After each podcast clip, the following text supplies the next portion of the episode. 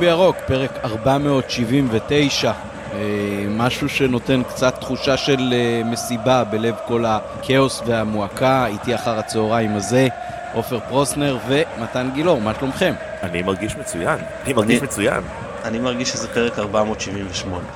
מה אמרתי? 479, אבל זה לא כזה חשוב. אה, אוקיי. נכון? רשום לי אפילו 478. כן, גם אני מרגיש טוב מאוד.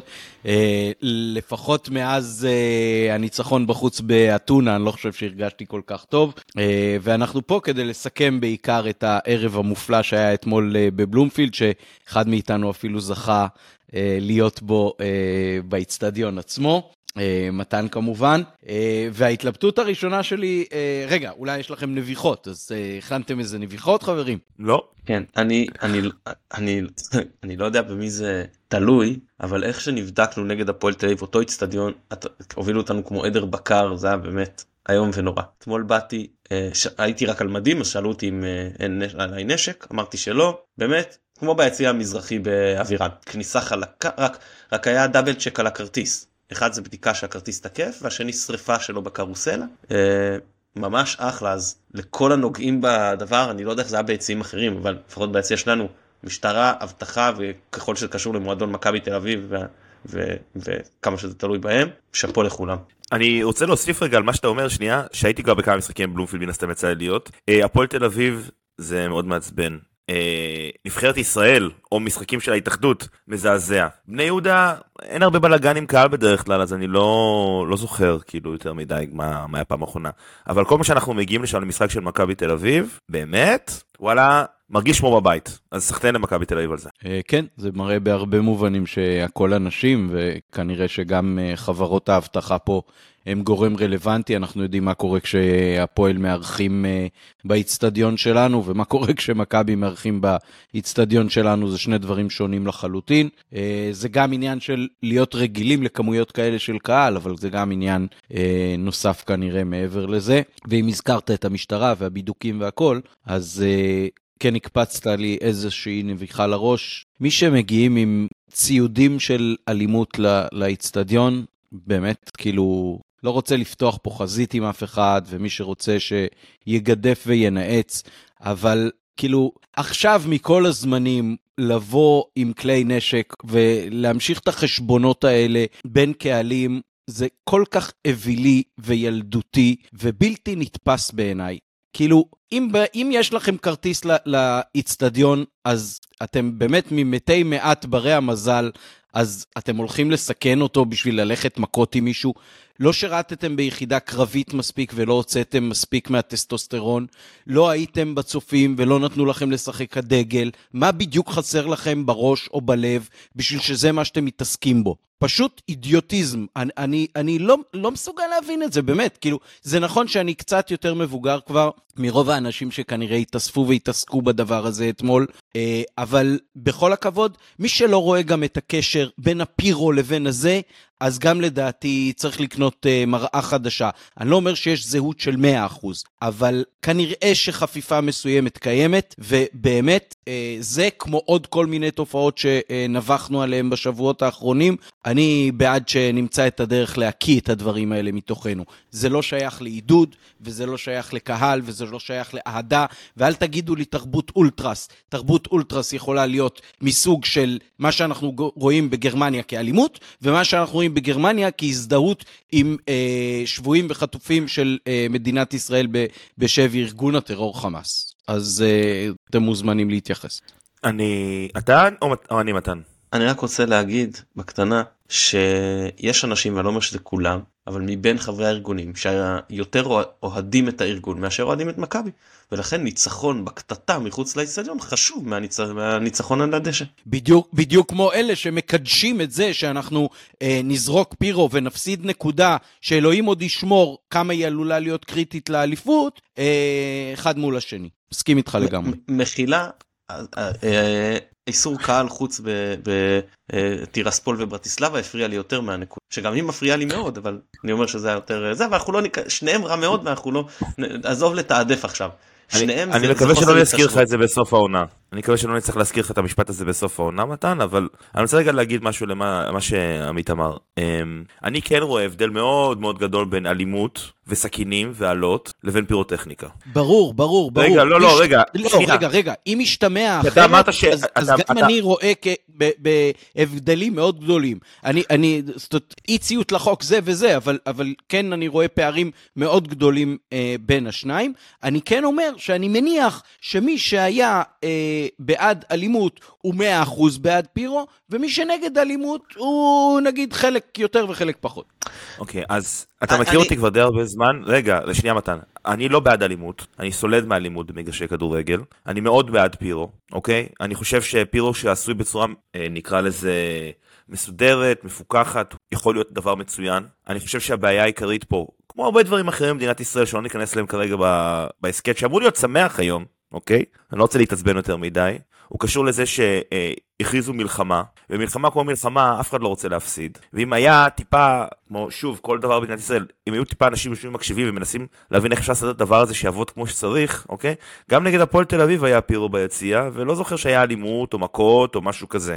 אוקיי? אז כאילו, בוא, בוא נשים את זה בצד. אני מאוד מגנה את כל מי שהולך לחפש מכות או להרביץ מכות, או עם סכין, או עם... אין סיבה. מעולם לא הלכתי עם סכין למשחק כדורגל. לא רואה, לא, לא סיבה, לא צריך גם. הייתי מדליק בכיף פירוטכניקה, אם היה לי את האופציה. אני חושב שזה דבר נהדר. אמ, אני חושב שצריך שמישהו ממשטרת ישראל ידבר עם האוהדים וינסו לעבוד ביחד, יחד עם המועדון וההתאחדות והמינהלת וכל מי שצריך כדי לעשות שזה כן יעבוד, כי בסך הכל זה מוסיף וזה כיף וזה נחמד גם לשחקנים וגם לאוהדים וגם לקהל בבית. בואו, ראינו את הפרסומות של המשחקים בספורט 5 ובצ'רלטון, אבל אמ, רק חשוב שיש, שנבדיל בין הדברים האלה. ויש לי גם נביכה, אבל מתי, אני אתן לך להתייחס לזה. כן. אמ, אני, אני, אני אדייק פה את עמית, יכול להיות שבסוף הוא יגיד שהוא לא מסכים עם, עם הדיוק שאני אעשה לו פה, ושאני סתם מכניס לו מילים לפה, ואולי כן. זה לא שמי ש... אני לא מסכים עם האמרה הזאת שיש קשר בין מי שבעד אלימות, אלימות למי שבעד פירו, אבל יש מתאם חיובי ולא כל כך נמוך בלשון המעטה, בין מי שמחדיר את אמצעי הפירוטכניקה לאצטדיון למי שמחדיר אמצעים כלי נשק בואו נקרא לזה בשמם לאצטדיון ולסביבתו זה לדעתי יותר מדייק את העניין. כן דייקת אותי נכון כי כי אי ציות לחוק דרך אגב הוא דבר של מדרון חלקלק וברור שברגע שאתה לא נותן מספיק ערך לציות לחוק אז אתה מתחיל מדברים קטנים הרבה פעמים או בחלק מהמקרים יש יותר סיכוי או סיכון שמישהו שלא מציית בדברים קטנים יידרדר לאי ציות בדברים גדולים. אה, אתה עורך דין, אז אני לא אתווכח איתך. אה, אני חושב שהדרך הנכונה להתייחס לדבר הזה, זה כמו ששופטת ששנינו מכירים היגיון וסבירות, ולנסות להקשיב ולהכיל ולסדר משהו. לא ללכת בכוח אחד נגד השני, כי בסופו של דבר כולם מפסידים. שם את זה בצד, זה לא הפעם האחרונה שאנחנו נדון בדבר הזה לצערי. אני מקווה מאוד שכן, אבל לי יש נביכה שאני חברים שיושבים פה אני יודעים שאני מאוד מאוד מאוד לא אוהב להתעסק בקהלים של קבוצות אחרות אלא אם אה, אה, קורה משהו באמת מיוחד. אה, אבל אני רוצה להגיד שני דברים על אה, הקהל של מכבי תל אביב. אחד זה ציון לשבח. אה, הקהל שלהם קיבל את ההפסד אתמול בכל כך הרבה יותר קלאסה מהאנשים במועדון לפי הדיווחים. אה, שזה באמת כאילו וואלה הפסדתם הפסדתם בצדק, זה לא שזה דפקו אתכם, באמת, אם היה איזה משהו רציני אז כאילו זה, אבל יאללה תגידו יאללה ממשיכים קדימה, אתם בחמש הפרש, אל תתחילו להתבכיין, שופטים של שחר, כאילו, זה פשוט, באמת, זה כל כך נטול קלאס, ודווקא הקהל של מכבי תל אביב אוהדים בדרך כלל הרבה יותר גרועים מהשחקנים או מה, מה, מהמועדון, אמרו יאללה הפסדנו, הם היו יותר טובים, ממשיכים קדימה, יש משחק יום ראשון. אבל מה שמאוד מאוד לא אהבתי אה, למרות שזה כאילו לא עניין שלי, אבל נקודה למחשבה אם מישהו בכלל שהוא אוהד מכבי תל אביב מקשיב. אני חושב שאתמול היה שחקן אה, ערבי שעלה ב... היה בסגל של מכבי תל אביב בספסל, ואני מנסה לדמיין איך הוא מרגיש כשהוא עולה אה, אבו פרחי אתה מתכוון. אבו פרחי כן, אני צודק, ורואה שלט גדול שכתוב בו יהודי, ציוני, מכבי. אה, אני, מן הסתם אין לי שום בעיה עם ציוני, גם אין לי שום בעיה עם מכבי, הם חושבים שהם מכבי, שיהיה להם בכיף, אה, אבל אנחנו ישראלים, ויש פה גם דרוזים, ויש פה גם ערבים, ויש פה גם צי... נוצרים, וגם במכבי תל אביב, אגב, משחקים אנשים כמו אבו פרחי, כמו סבורית, כמו, אני יודע מי, אה, אה, לא יודע, מילסון, לוקאסן, שהם לא יהודים.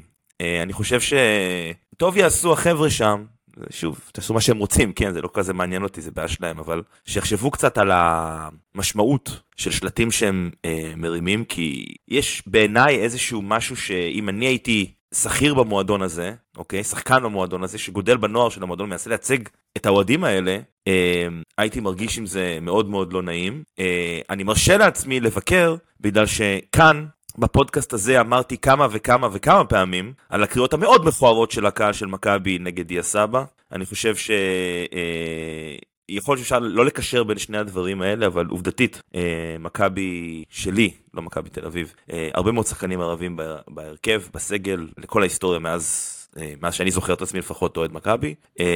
אני חושב שטוב יעשו במכבי תל אביב שמשחקים בעיר או בחלק של העיר שהוא חלק מעורב שיחשבו קצת טיפה על השלטים גם אם זה נראה להם דבר כל כך נכון לעשות וואלה אם הייתי במקום אבו פרחי, הייתי מרגיש מאוד מאוד לא נעים בסיטואציה הזאת. זה היה הנביכה שלי. עופר, אני, מחילה, אני לא מסכים איתך. בסופו של דבר, אה, זה מועדון יהודי, הס, השם שלו הוא שם שלקוח מן היהדות, הסמל שלו הוא סמל שלקוח, מ, מ, אין סמל שיותר מזוהה מהיהדות מאשר מגן הדוד, מגן דוד שהמכבי כתוב בו. אה, זה לא אומר שהמועדון סגור רק ליהודים, אבל זה מועדון יהודי. אני כאילו כמו שהמדינה שלנו, היא לא סגורה רק ליהודים, אבל היא מדינה יהודית. וההמנון שלנו גם מציין את זה, והסמלים שלנו מציינים את זה, והמגילת עצמאות שלנו מציינת את זה, ובית החוקים מציינים את זה. אה, אז אני, עכשיו, אם זה בא ממקום של התרסה, אם אני לא יודע, אני לא יודע, אז אני, אני גם לא אוהב את זה. אם זה בא ממקום של... אתה לא יודע? שנייה, שנייה, שנייה, אני לא יודע, אני באמת לא יודע. אם זה בא ממקום של לתקוע אצבע בעין, זה אני גם לא אוהב. אבל, אם זה בא ממקום אה, אה, תמים, אז אני לא רואה עם זה בעיה. תשמע, מתן, אני לא יודע, אבל אני אגיד לך מה אני כן יודע. תנו לי רגע לתת לכם קצת רקע. יאללה, לך על זה. איזה ציטוט של מנהיג אה, פוליטי יהודי מפורסם זה מהדהד לכם? בגין. בגין. יפה. אז אני חושב ש, שזה קצת רפרנס לדבר הזה, כשמכבי בא במקום לוחמים, כן? מה שבגין אמר על הבמה על אה, פניק, על אה, פיינשטיין וברזני, שני הרוגי המלכות מהאצ"ל, אחד בן עדות המזרח, אחד בן עדות אשכנז, שנהרגו יחד, נדמה לי, בהתאבדות ברימון אחד, יהודים, ציונים, לוחמים. אני חושב שזה זה, אני, בתור מישהו ש, שבהגדרה העצמית שלו הוא קודם כל מגדיר את עצמו כיהודי באמת לפני כל דבר אחר. אה, אני חייב להגיד ש, שזה נראה לי קצת יותר כמו התרסה, אה, ואני קצת נוטה בגלל זה לעמדה של אה, עופר. זה, זה מסוג הדברים שבוא נגיד ככה, אם אתה צריך להסביר אותם, אז, אז אולי מוטב לנסח אותם אחרת. זה לא איזה משהו נורא בוטה בעיניי, אבל זה, זה כאילו הולך על מקום ש, שכן, הוא קצת בעייתי. ובוא נגיד ככה, אם, אם אה, אוהדי בית"ר היו עושים שלט כזה, אז אה, היינו קופצים מזה הרבה יותר על הבית"ר טהורה לעד. אז נכון, לא היה כתוב שם אה, מכבי תל אביב טהורה לעד, או, או משהו בסגנון הזה, אבל ההבלטה דווקא של הזהות אה, של הלאום אה, לפני דברים אחרים, אה, בטח כש, כשעל הדשא, ובטח כשיש לך קצת רפיוטיישן כזה או אחר, אה, ובטח כשבקבוצה שלך יש מישהו שהוא לא, אז בוא נגיד ככה, זה, זה אולי קצת פחות אה, מתאים, לא יודע, מה, מה אנחנו נכתוב? אה, זרים, מתאזרחים, אה, נשואים ליהודיות, אה, אלופים. אפשר, אפשר פשוט לא, לכתוב... לא, אבל גם אנחנו מועדון. יהודי, מה זאת אומרת? אני לא מבין לא, את ה... אפשר פשוט לכתוב מכבי ישראלי ציוני. מכבי היא לא מועדון יהודי, מתן. מכבי מועדון יהודי, לא, מכבי זו תנועת ספורט יהודית. בסדר, מאה אחוז, אבל אלה הערכים שהיא קמה עליו, והשורשים ההיסטוריים שלה. מכבי חיפה היום, הסמל שלה הוא סמל יהודי. היא לא מועדון יהודי. היא מועדון יהודי שפתוח גם לאחרים, כן. היא מועדון כדורגל. היא מדינה יהודית. אני לא... תשווה את זה למדינה, מה פתאום? מה פתאום? מכבי מועדון יהודי. במדינה יש חוק השבות, במדינה יש חוק השבות שנותן קדימות ליהודים. לא, אוקיי, זה לא מעבר, זה לא הדבר היחיד שיהודי במדינה, חוק השבות. אני, אני רוצה גם, לא, ברור אני, שלא. אני, בוא נעשה רגע את הדיון. מכבי היא מועדון כדורגל אה, רב קהילתי, רב תרבותי, פתוח. ויהודי. בוא נגיד ככה. הוא פתוח לכולם, אבל הוא יהודי, זה לא, לא סותר. לא, הוא לא, באיזה מובן הוא יהודי? בזה שהוא אה, משחק במוצאי תשעה אה. באב, אה, מוצאי אה, יום כיפור עם אה, אבל הרכב במוצאי של 11 למה הוא לא שאינם צמים. אה, יפה, למה הוא לא משחק ביום כיפור וכן ברמדאן? למה הוא יכול לשחק בערב חג כי המולד הוא ישראלי, ולא בערב ראש כי הוא השנה? ישראלי. כי הוא ישראלי. הליגות- לא, האסלאמיות אה, למה? שובתות, אני הליגות. האסלאמיות למה? שובתות גם ברמדאן? סכנין לא הייתה משחקת לא, לא, ביום אבל כיפור. באמצע הצום. מה זה? מה אתה אומר עמית? אה. עופר? הליגות האסלאמיות סגו- אה, לא פועלות ברמדאן? לא, אני מניח. שלא בשעות- לא בשעות הצום אני מניח. טוב, זה לא משנה. אל תיכנס איתי לזה. א- א- א- אני אגיד רק דבר כזה, שימו לב, הדיון הזה, לא, הדיון. הזה, אוקיי, רק. מראה, רק מראה את הבעייתיות של הדבר הזה, אוקיי? כי אנחנו מתווכחים פה על משהו, אוקיי? שלושה יהודים, ואני דיברתי על משהו מאוד מאוד פשוט. אם אני ערבי שמשחק במכבי תל אביב, לא מעניין אותי אם זה מועדון יהודי. אם זה מועדון יהודי, אז שילך ליהודים. איך אני אמור להרגיש? מה זאת אומרת? אבל שוב אני אומר, זו אה, מדינה אה, יהודית ויש ערבים בנבחרת. אני לא מבין, אני- מבחינתי זה אותו דבר, זה היינו הך. אין שום בעיה שמכבי תהיה מועדון יהודי, וישחקו בה גם אה, ערבים, ואולי אוהדים ערבים, אני ואולי אני בעלי מבין תפקיד שלך ערבי. זה לא, ואני מבין לא מדינת- אמיתי אבל. הנבחרת לא היא מבין נבחרת. מדינת ישראל, היא לא? נבחרת העם היהודי. נכון, מה זה שייך אחד לשני? כי מדינה. ועם זה שני מדינות- דברים שונים. יש, שנייה, שנייה. מדינה ועם זה שני דברים שונים. יש מדינות אסלאמיות שלא כל השחקנים בהם הם אסלאמים נכון כאילו אני, אני באמת אני מצטער אני לא מצליח להבין את הסתירה בין הדברים אני כאילו גם חושב אני, שם אני, אנסה, אני אנסה להסביר בדרך אחרת, בסדר? אני ממש מתנגד להגיד שמדינת ישראל היא מדינת כל אזרחיה. אני ממש בעד להגיד שמועדון הכדורגל מכבי חיפה הוא מועדון הכדורגל של כל הישראלים באשר הם. חשבתי שתגיד מועדון כל אוהדיו זה גיוון. טוב, לא רוצה לפתוח עוד פעם חזית עם דודו. בוא נדבר על המשחק אבל. יאללה, אז בואו, על המשחק. אז רגע לפני שמתן אה, מאפס אותנו וחוזר להיות קצת יותר אנליטי אחרי הפרק בלגן שעופר ואני עשינו פה לפני המשחק, אז אה, אני אומר לכם שמהבוקר אני חושב רק על איזה כותרת נותנים לפרק הזה, נכון? בסוף כל הקלטה שלום אומר לנו, מה הכותרת? מה הכותרת? אז אלה האופציות שאני רשמתי לעצמי. אחד, שוב אנחנו כאן. שתיים, תודה לך מכבי.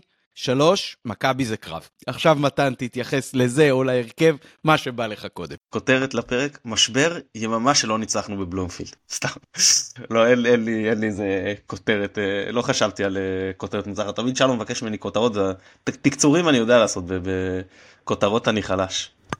הכותרת זה לא מזלזלים באלופה, זה הכותרת. נכון, וגם אנחנו, גם- ו- גם אני צריך... אה, underestimate הסכתים. בכמה הסכתים כבר, גם בפודיום, גם באנליסטים ששמעתי היום, אה, הזכירו את הציטוט הזה של אה, רודי טומג'נוביץ'. אה, אז, אז נגיד ככה, אני- ההרכב שעלה בעצם זה ההרכב שאני המלצתי, ניבאתי ל- ל- למשחק הזה.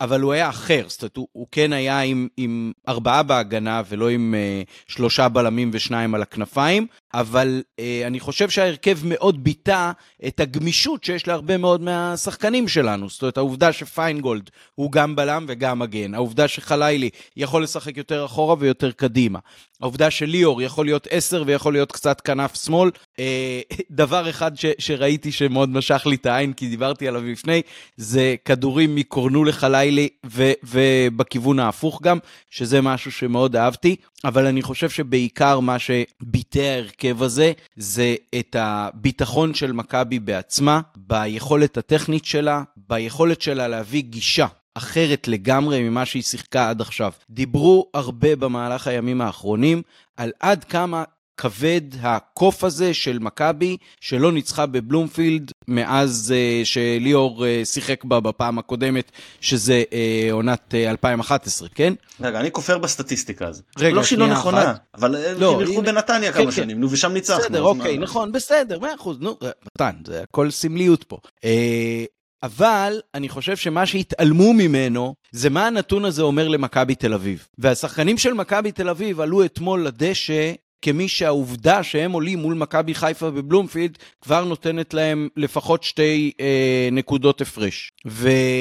הם הופתעו מאוד שמישהו בא ומחרבן להם בחצר האחורית שלהם, ועד שהם נרגעו מהחוויה המטלטלת הזאת, היה 1-0 למכבי.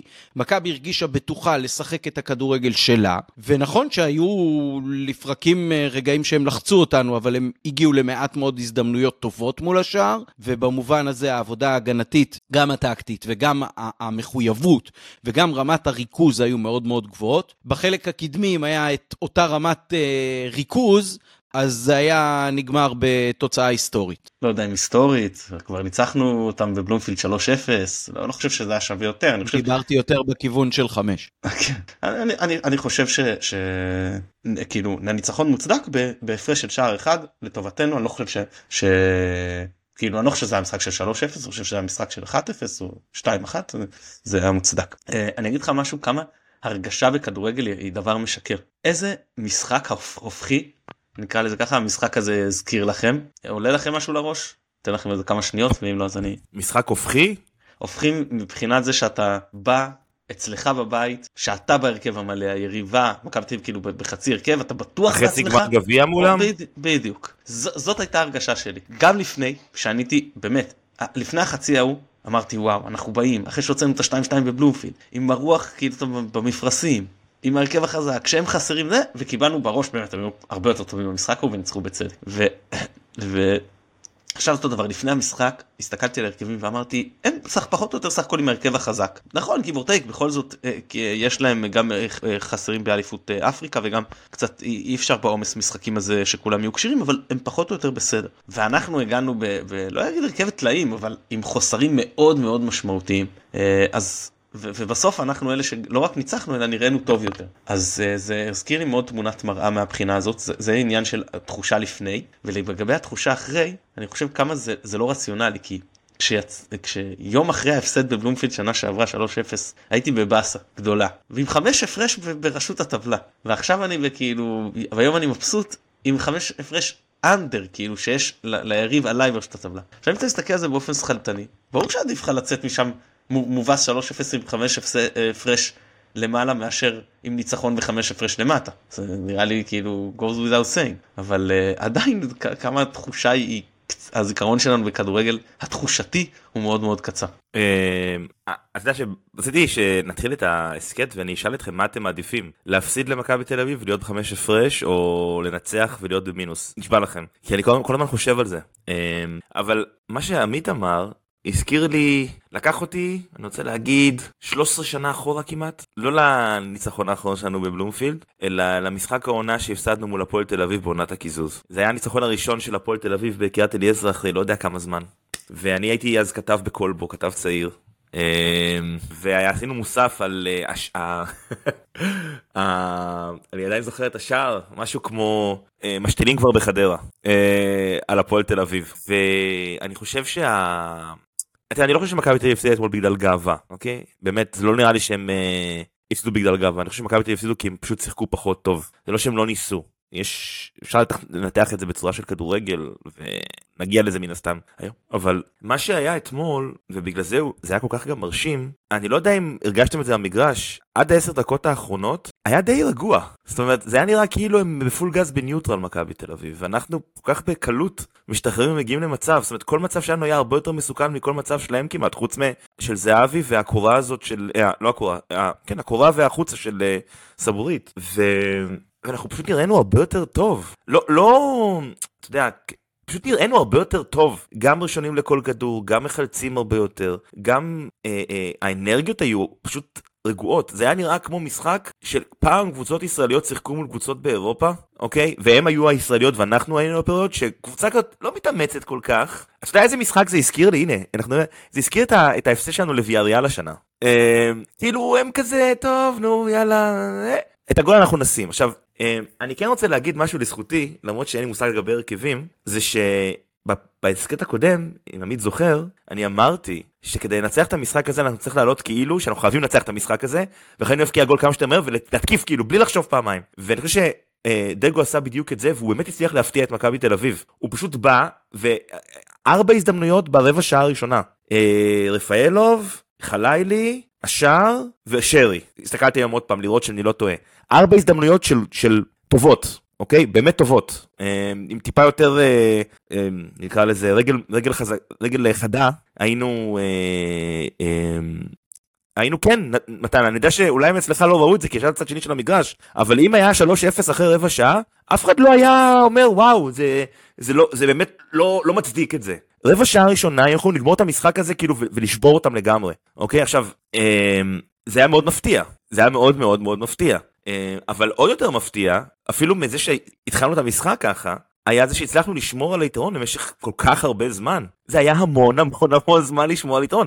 אה, הפקענו בדקה 13, נכון? זה עוד אה, 32 פלוס 5, 37 דקות במחצית ראשונה, ועוד 50 דקות במחצית שנייה. זה, זה כמעט, שמעו, זה כמעט 90 דקות של לשמור על 1-0.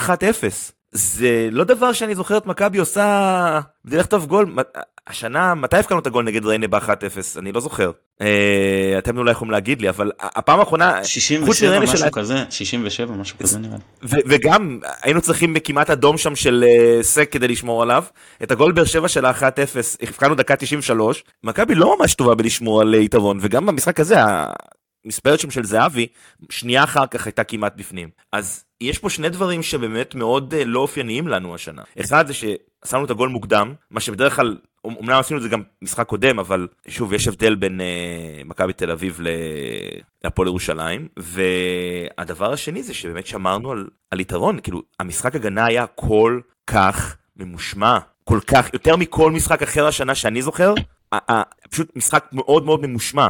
הטעות היחידה הבולטת שאני יכול להגיד שבאמת הייתה טעות פטאלית זה האיסוף ביד של אה, כיוף וגם גם זה איך שהם התכוננו לבעיטה חופשית היה מדהים ואני חושב שאם יש משהו אחד שמשחק לטובתנו משחקים כאלה ספציפית מול מכבי תל אביב זה העובדה ש... הקבוצה הזאת מסתמכת כמעט לגמרי על שחקן אחד ונותנים לו כל הזמן את הכדורים ואם הם היו לדעתי אני אני אולי לא לא פרשן הכי טוב אתה מוציא את זהבי ומכניס שחקן אחר אני חושב שמכבי מבולבלת מדי ולא יודעת מה לעשות. כשיש לך שחקן מולך כמו זהבי כשהכל מתרכז אליו הרבה יותר קל להגן מולך כי הכל הולך לזהבי. ו... ואני חושב שבאמת מכבי התכונן למשחק הזה מצוין. ורק דבר אחד בקשר להרכב, פה אמ, אני טעיתי ואני שמח שטעיתי, לשים שני קשרים אחוריים במשחק הזה, אני חשבתי שצריך לוותר על הקישור אבל וואו, וואו, וואו, וואו, ג'אבר ואלי ביחד פשוט גמרו את פרץ. אני חושב שפרץ היה שחקן במשחק בהסכת הקודם שאלתי אותך עמית איזה שחקן היית רוצה אצלנו בקבוצה? אתה אמרת לי דור פרץ. אני חושב ש... אני חושב שכאילו זה היה, בוא נגיד ככה, המשחק הזה השכיח את פאני ואת נטע. אה, אני אגיד אה, משהו נוסף. אנחנו חוזרים לעניין הזה של החצי גמר, אני כל הזמן מדבר על החצי גמר הוא עם אבי פרץ שזהו דוידוביץ' גמר. בוא, זה משחק אחד לא ישכיח את אה, כן, כן, נכון. ונטע, ואני גם לא חושב על איך שאבי היה כל כך טוב. לא, לדעתי. ג'אבר היה וואו. ג'אבר היה מדהים, ג'אבר היה השחקן הכי טוב. אבל גם עלי היה בסדר. אבל מכיוון שעוד פעם, אה, לגבי הטקטיקה אני פחות אה, יודע מאחרים, אבל לגבי הנקודה של אה, גישה ואוהדים וכאלה, בהרכב של מכבי תל אביב היו אתמול שלושה שחקנים שלקחו אליפות בישראל. אם אני סופר נכון, זה זהבי, פרץ וסבורית. בהרכב שלנו היו שלושה שחקני שדה שלא לקחו, והשוער, וכל היתר כבר לקחו אליפויות פה. רפאלוב מאוד מזמן, אבל כל האחרים היו שותפים לאליפויות האחרונות, או לפחות לאחת מהם. ואני חושב שזה היה מאוד משמעותי, אני חושב שעשינו להם קצת מכבי תל אביב אתמול. הרי איך הם ניצחו אותנו בכל השנים האחרונות האלה ברצף? הם כמעט תמיד שמו גול מוקדם, אז שמנו גול מוקדם, ואחר כך הם לא נתנו לנו הזדמנויות אחר, אמיתיות מול השער, מעט מאוד. וזה גם מה שהיה. בדרך כלל הם גם היו שמים שלב מסוים את השני, ואת זה, אם היינו קצת יותר חדים אתמול, אז זה היה קורה. אבל uh, אני כן חושב שמעבר לזה שהמשחק הזה הבליט את היכולות שלנו, uh, כקבוצה יוזמת כקבוצה מנטרלת. אני חושב שזה גם מאוד מאוד חשף והבליט את החולשות שלהם, שאחד מהם אמרת עכשיו שזה התלות בשחקן אחד אה, מאוד משמעותי בחלק הקדמי, שעם כל הכבוד, אה, נדמה לי ששלושה מתשעה השערים שלו היו בבעיטות עונשין מ-11 מטר. אה, והיו עוד בעיטות ממצבים נייחים, ולא ממשחק שוטף, ובמשחק שוטף קשה להם לשים גולים, אפילו שהם הבקיעו יותר מאיתנו עד עכשיו. אני חושב ש, שבמובן הזה אנחנו יותר מגוונים, יש לנו יותר יכולות, בגלל זה החיסורים שלנו פחות השפיעו על האופן שבו מכבי אה, תפקדה אתמול. שיחקנו בלי סק, שיחקנו בלי פיירו, שיחקנו בלי חזיזה, שיחקנו בלי שורנוב, שיחקנו בלי סבא, וההרכב וה, הזה שהוא כמעט אה, חצי משני, הצליח לעשות משהו שמכבי לא עשתה בבלומפילד כל כך הרבה שנים. אה, אנחנו מרוויחים פה מאוד מהשפשוף שדגו נתן לסגל הרחב לאורך החצי הראשון של העונה, ושאפו לדגו גם על זה, עומד כרגע על 75.5% אה, צבירת נקודות, שזה אה, בטבלה אה, עם עוד נקודה פחות בגלל הפירוטכניקה, אבל זה לא פוגע כמובן בהישג שלו. אז לכל מי שחיכה לו בפינה, מה שנקרא,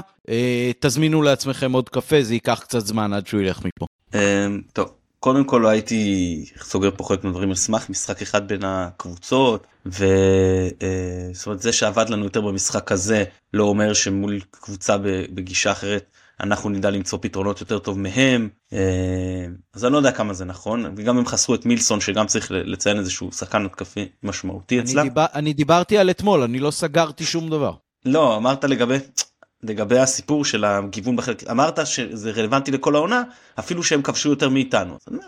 זה היה רלוונטי אתמול לא יודע אם זה צריך לזכור שבסופו של דבר המצב סטטיסטית הכי טוב במשחק היה של זהבי אה, ולגבי אגב התלות בזהבי ששניכם ציינתם אני מסכים ודיברתי על זה גם עם אצילי והכפיית מערך בשנה שעברה. זהבי פריים זה שחקן ששווה לך לכפות את כל המשחק בשבילו וזהבי הנוכחי, אגב שהוא שחקן מצוין, שלא ישתמע אחרת, לא, אתמול לא היה טוב, אבל הוא שחקן מצוין, לא בטוח ששווה למכבי תל אביב לכפות את כל המשחק עליו. אני לא יודע אם מכבי תל אביב לא הייתה נראית יותר טוב, אם נגיד תורג'מן היה החלוץ. לא כי הוא שחקן יותר טוב מזהבי, אלא כי השחקנים האחרים היו מרשים לעצמם לשחק אחרת, וזה אגב אותו סיפור עם זהבי בנבחרת. זהבי יכול להיות בנבחרת קמפיין שלם, השחקן הכי טוב בנבחרת, ועדיין לא להועיל לה, אני ככה עדיין נגיד להזיק. לא כי הוא עושה משהו לא בסדר מעצמו, למרות שגם הוא לפעמים כל כדור לוקח וישר לשער תחנה האחרונה, אבל זה, זה לא רק זה. ברגע שכל השחקנים אומרים, יש לי את הכוכב הזה, דבר ראשון שאני עושה זה אני מחפש זה למסור אליו, ויהי מה, זה יכול לפגוע. ולא לחינם אגב, אגב אם תלכו לנבחרת ותלכו לקמפיינים של, של, של הכי מוצלחים שלה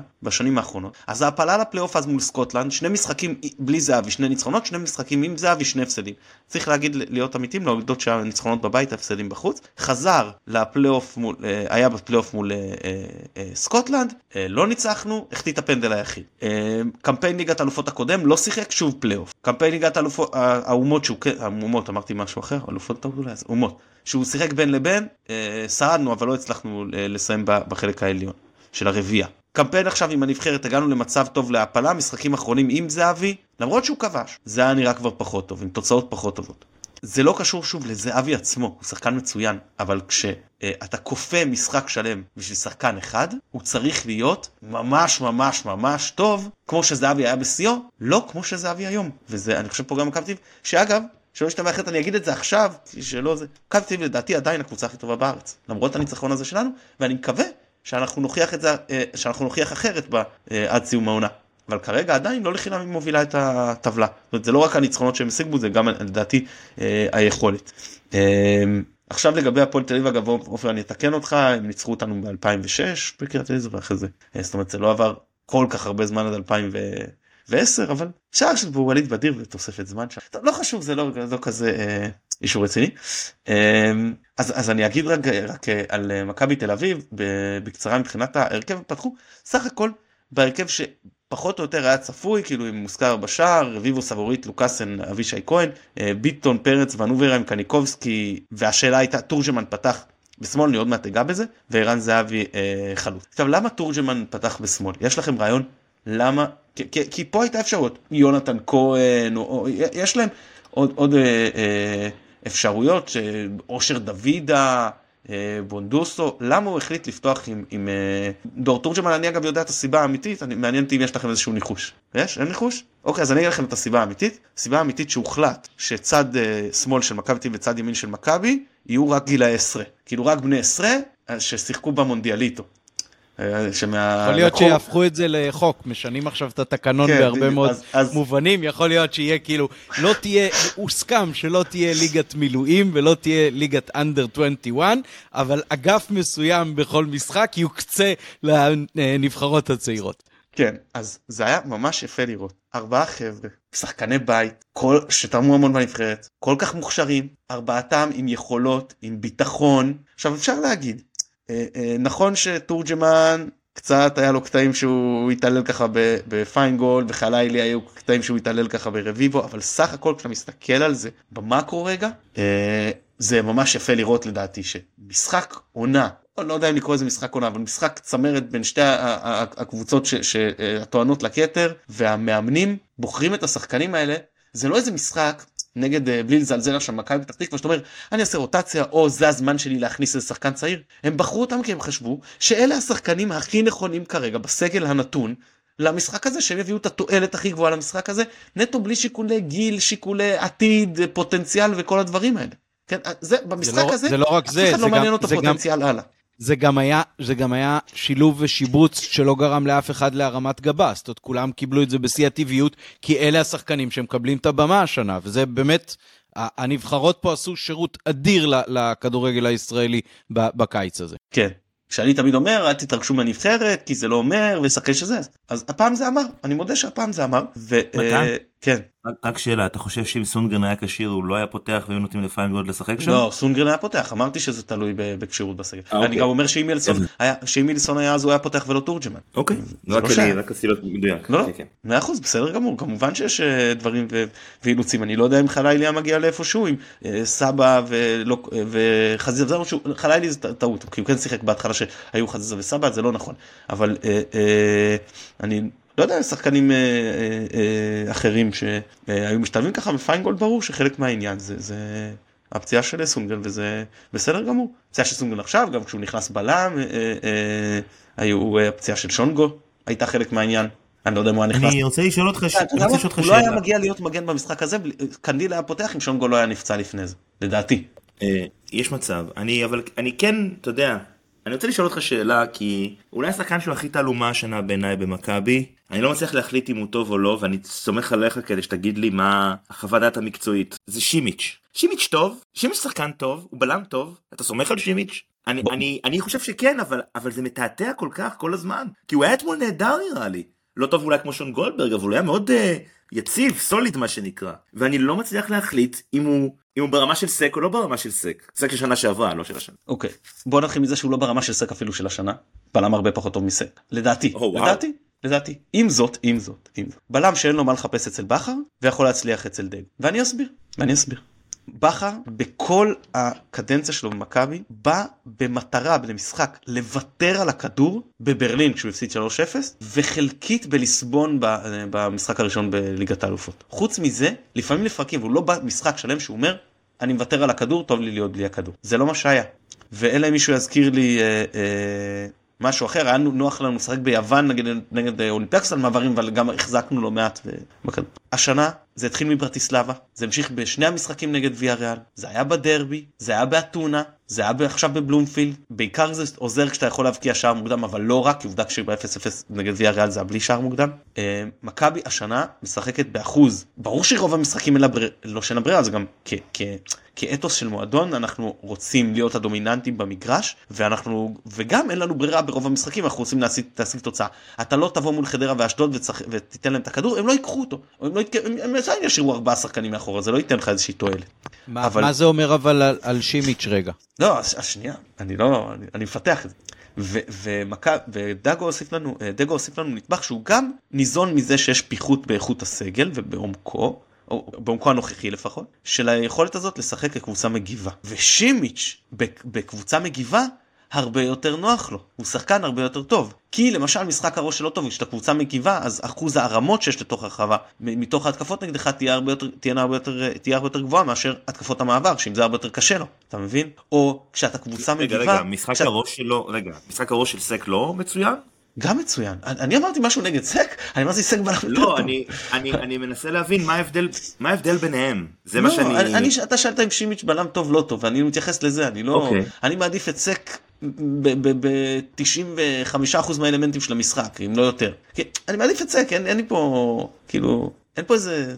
אתה יודע, deal breaker שאתה צריך, אה, כאילו, סק, זהו, עזוב. אה, עכשיו אני מדבר אבל על שימיץ', וכן היכולת של להצליח במכבי. אני חושב שבפרדיגמה הזאתי, הוא יכול להצליח במכבי, ואם אתה לוקח בחשבון שאתה דומיננטי מול הקבוצות שאתה עדיף עליהן, ואתה מגיב מול הקבוצות שהן עדיפות עליך, אז הוא, הרבה, אז הוא יכול להצליח במכבי. ואם היית אומר לי שאתה בא ומנסה להיות דומיננטי גם מול הקבוצות שאתה עדיף עליהן, שזה A.K.A. כל תקופת בכר ובלבול אגב, אז זה בלם שלא יכול להצליח במכבי, כי, כי החסרונות פה לא מתאימים. ולמשל עוד דבר, זה לא רק הגנתי זה גם התקפית, כי בפסים קצרים רגל לרגל, תנועה פתח זווית, אתה לא רואה ששימית שם, אבל בקרוסים על 60 מטר, הנה רצית משהו יותר טוב מסק, בהפרש יותר טוב מסק. הוא לא ייקח כדור עכשיו ויחצה קו הגנה, כמו ששונגו יודע לעשות וסק יודע לעשות, שזה מה שאתה צריך שקבוצה הרבה פעמים מתגוננת נגדך והיא עדיפה עליך ואתה צריך לשבור קווי הגנה. אבל שוב, את הקרוסים האלה לשטח מת, בין אם זה לפיירו גוף, בין אם זה לדין השטח, הוא עושה הכי טוב בחלק האחורי.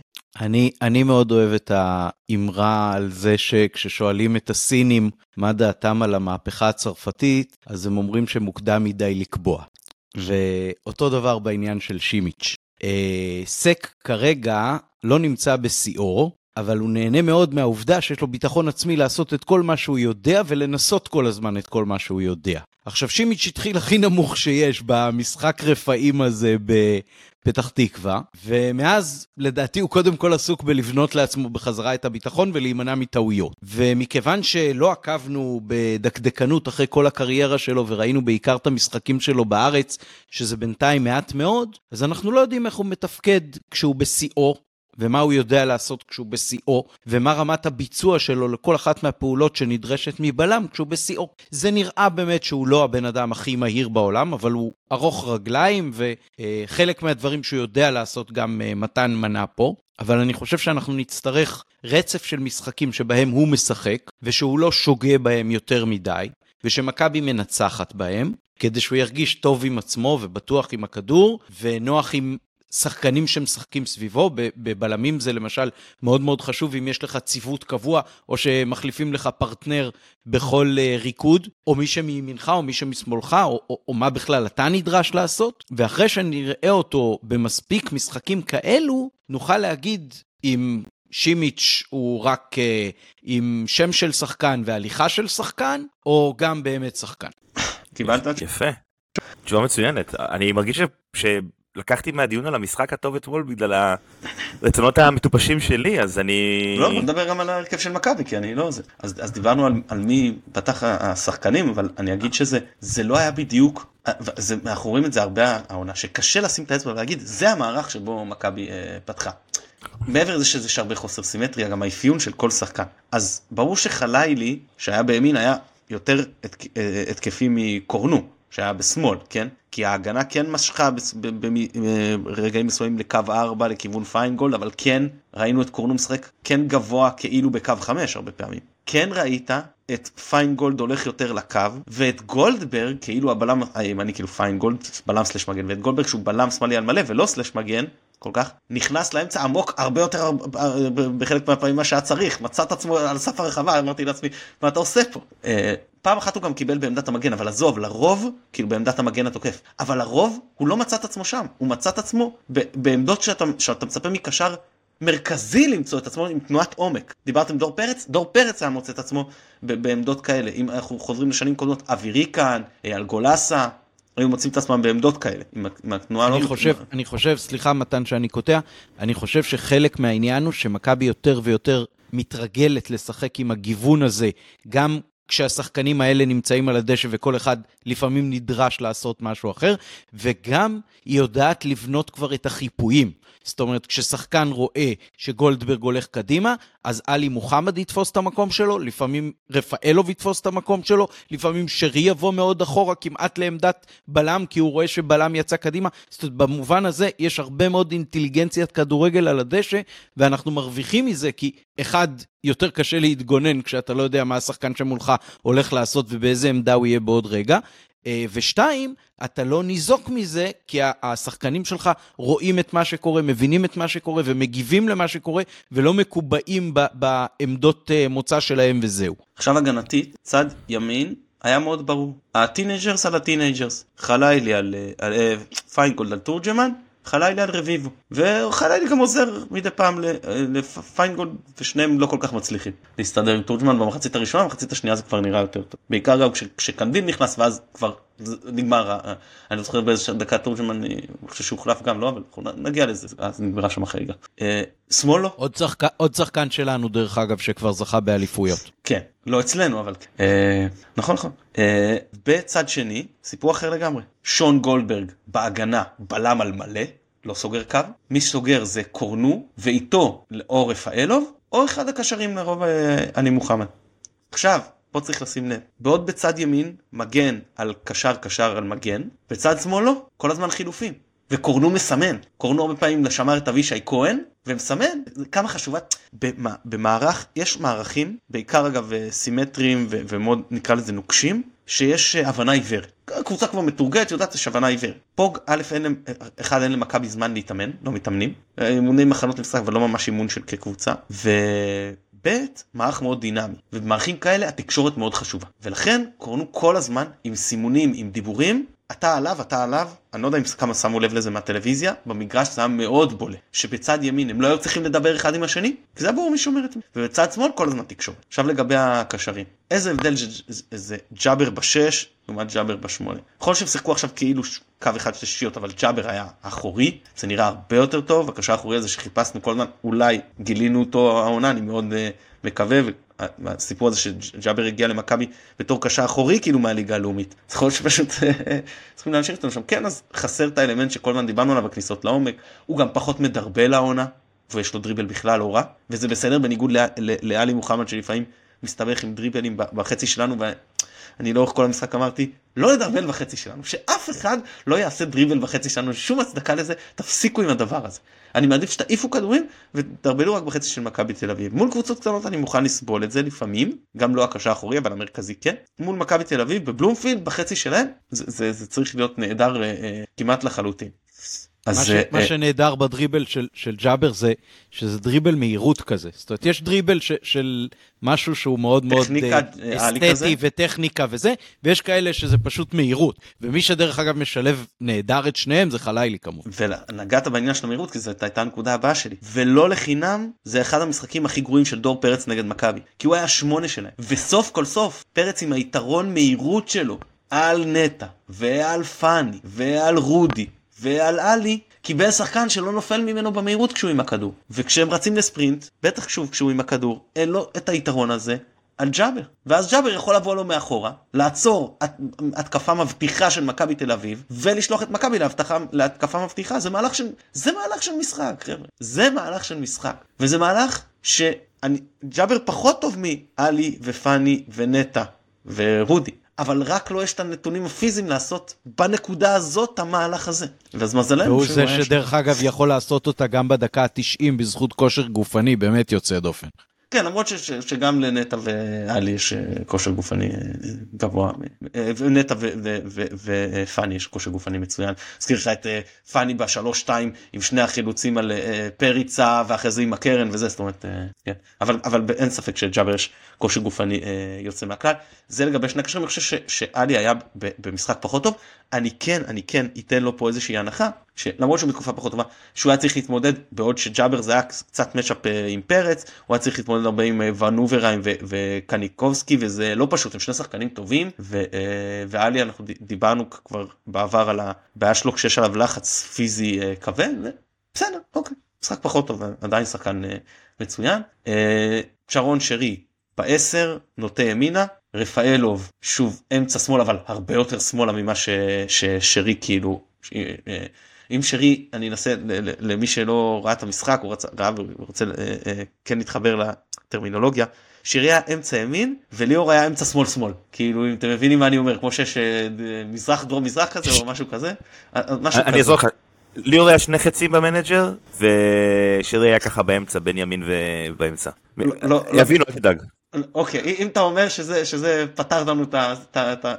תיארת את מה שאני רוצה להגיד אז אז עשה טוב. ודין דוד כמובן כחלוץ ש... ש... בורח יותר שמאלה מאשר ימינה, כי גם כניסות של שרי, גם כניסות של uh, חליל. עכשיו, uh, אני אגיד משהו על דין דוד, uh, אני חושב שפיירו שחקן יותר טוב מדין דוד, כרגע, אני חושב שהוא תורם יותר למכבי. אני חושב שהלחץ הראשוני הזה שהביא לנו כל כך הרבה, את השער שבעצם בנינו עליו חלק גדול מהמשחק, היה הרבה מאוד בזכות דין דוד. הלחץ שלו בהתחלה היה פשוט פנטסטי, פנטסטי. המהירות שלו, התנועה הזאת, המהירה, שלא סבורית ולא לוקאסן יודעים, מסוגלים להתמודד איתה, הייתה פנטסטית. ולא לחינם הוא גם מגיע למצבים, גם שיגע את ההגנה אה, אה, בחלק הראשון של המשחק. זה נכון שאחר כך הייתה שם בעיה קצת ששיחקו עליו עם אה, גב, כאילו הוא לא, לא צריך להתמודד עם לוקאסן. כל כדור שהוא קיבל עם גב הלוקאסן, זה היה עיבוד מיידי, פשוט אה, ניער אותו, מה שנגיד פייר היה לעשות. מצד שני, כן היו כמה כניסות עומק וכמה מתפרצות.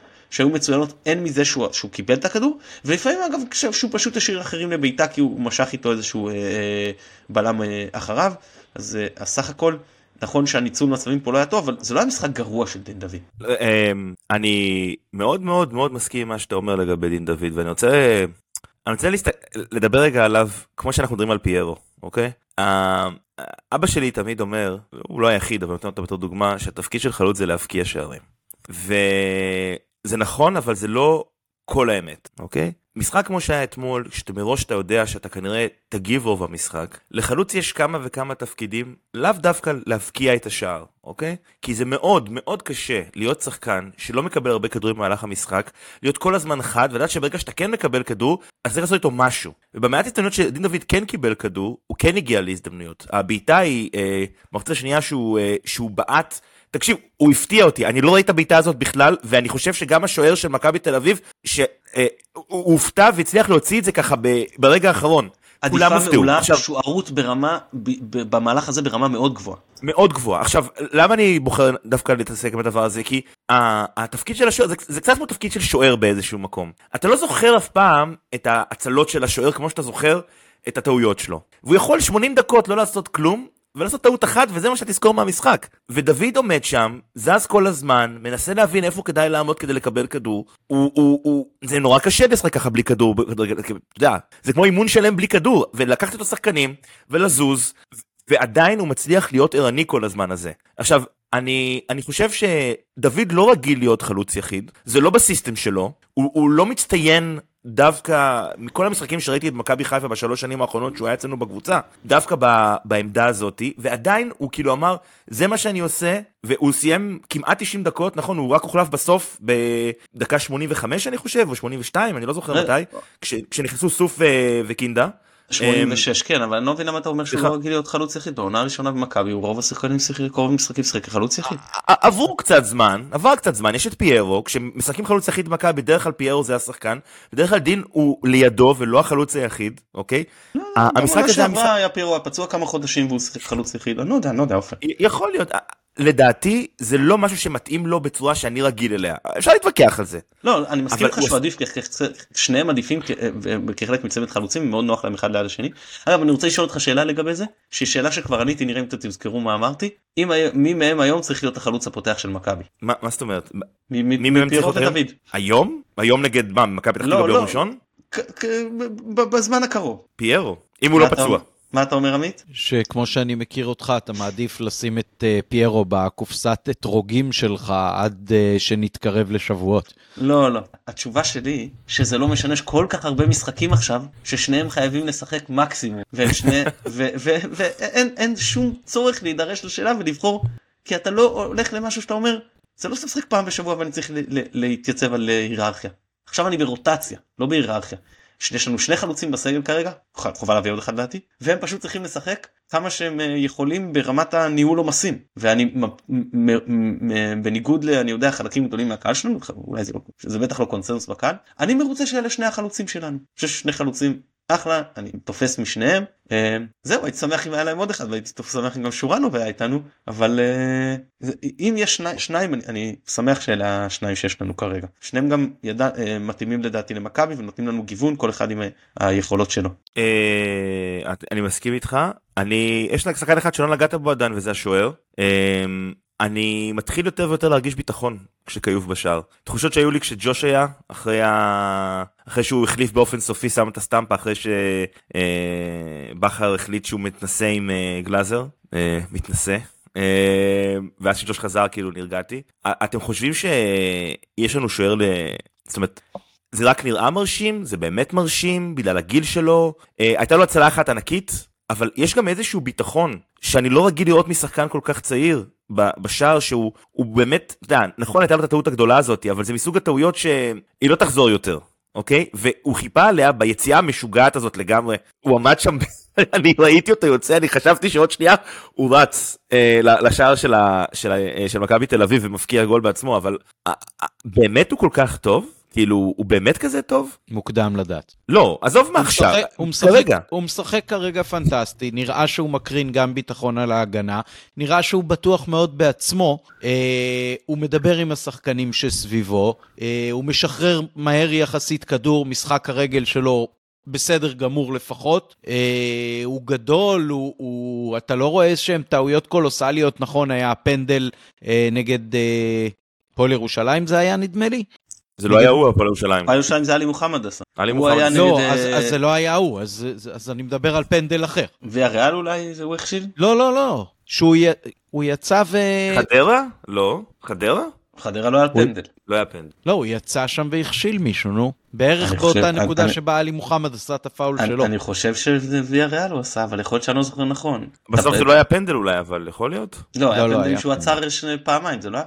לא יודע, אני לא זוכר. אה, אז תכף אני אמצא. אני מנסה אגב להוציא כותרת, משהו מעמית, משהו ככה חד משמעי, חזק, איזה אמירה, אבל עמית רוצה רק... לא. בכלל, באופן כללי גם עליו, גם על שימיץ'. לא, אני... אתה מאוד רוצה לחכות. נכון, נכון, כי, כי צריך באמת לחכות, זה, זה בדיוק העניין, אנחנו לא יכולים, כי אחרת, אני... כל, כי אחרת כל שבוע לפי התוצאות, אני אגיד לך להעיף או להחתים uh, לכל החיים, לא. אבל אנחנו, אנחנו שעה ושלוש דקות לתוך הפרק, ואנחנו לא מדברים על מי שכרגע הוא המועמד הבכיר שלנו לשחקן העונה. ליאור רפאלוב. כן. איזה קדימה, class. קדימה, דבר עליו. איזה class. אני, אני הרבה פעמים אמרתי, אני, אני את ליאור הצעיר מאוד הערכתי, מאוד לא אהבתי. כי היה בו כל מיני uh, יסודות ש, שנראו ביציע לגבי האופי שלו, שהם בדיוק הפוכים ממה שיש היום. זאת אומרת, uh, אתמול נדמה לי, שמעתי, לפני המשחק היה, היה פרק מצוין של הגל הירוק עם אריק בנאדו, של הכנה למשחק. ואופק ראיין אותו ועוד חבר'ה שלהם, סליחה, אני פחות זוכר את השמות. אה, ואריק אמר שליאור עלה לקבוצה של סטארים, וכשרוני לוי היה שם אותו על ה...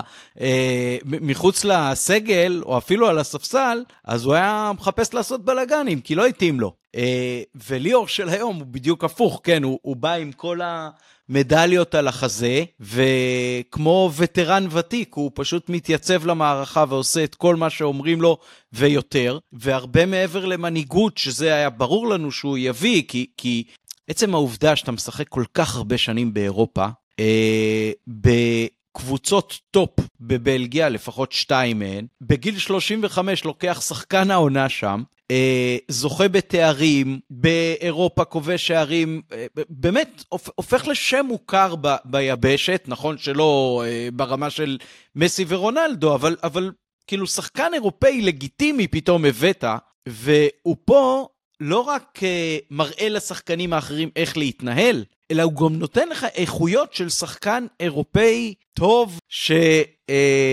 שמישהו, אה, כאילו, קטלו את זה שהוא בא והוא כבר בירידה, והוא כבר זקן, והוא כבר הכל. הוא שיחק, uh, נדמה לי, משהו כמו 45 משחקים שהוא השתתף בהם בשנה שעברה, או, או מספר דומה בבלגיה, והוא בא לפה, ו...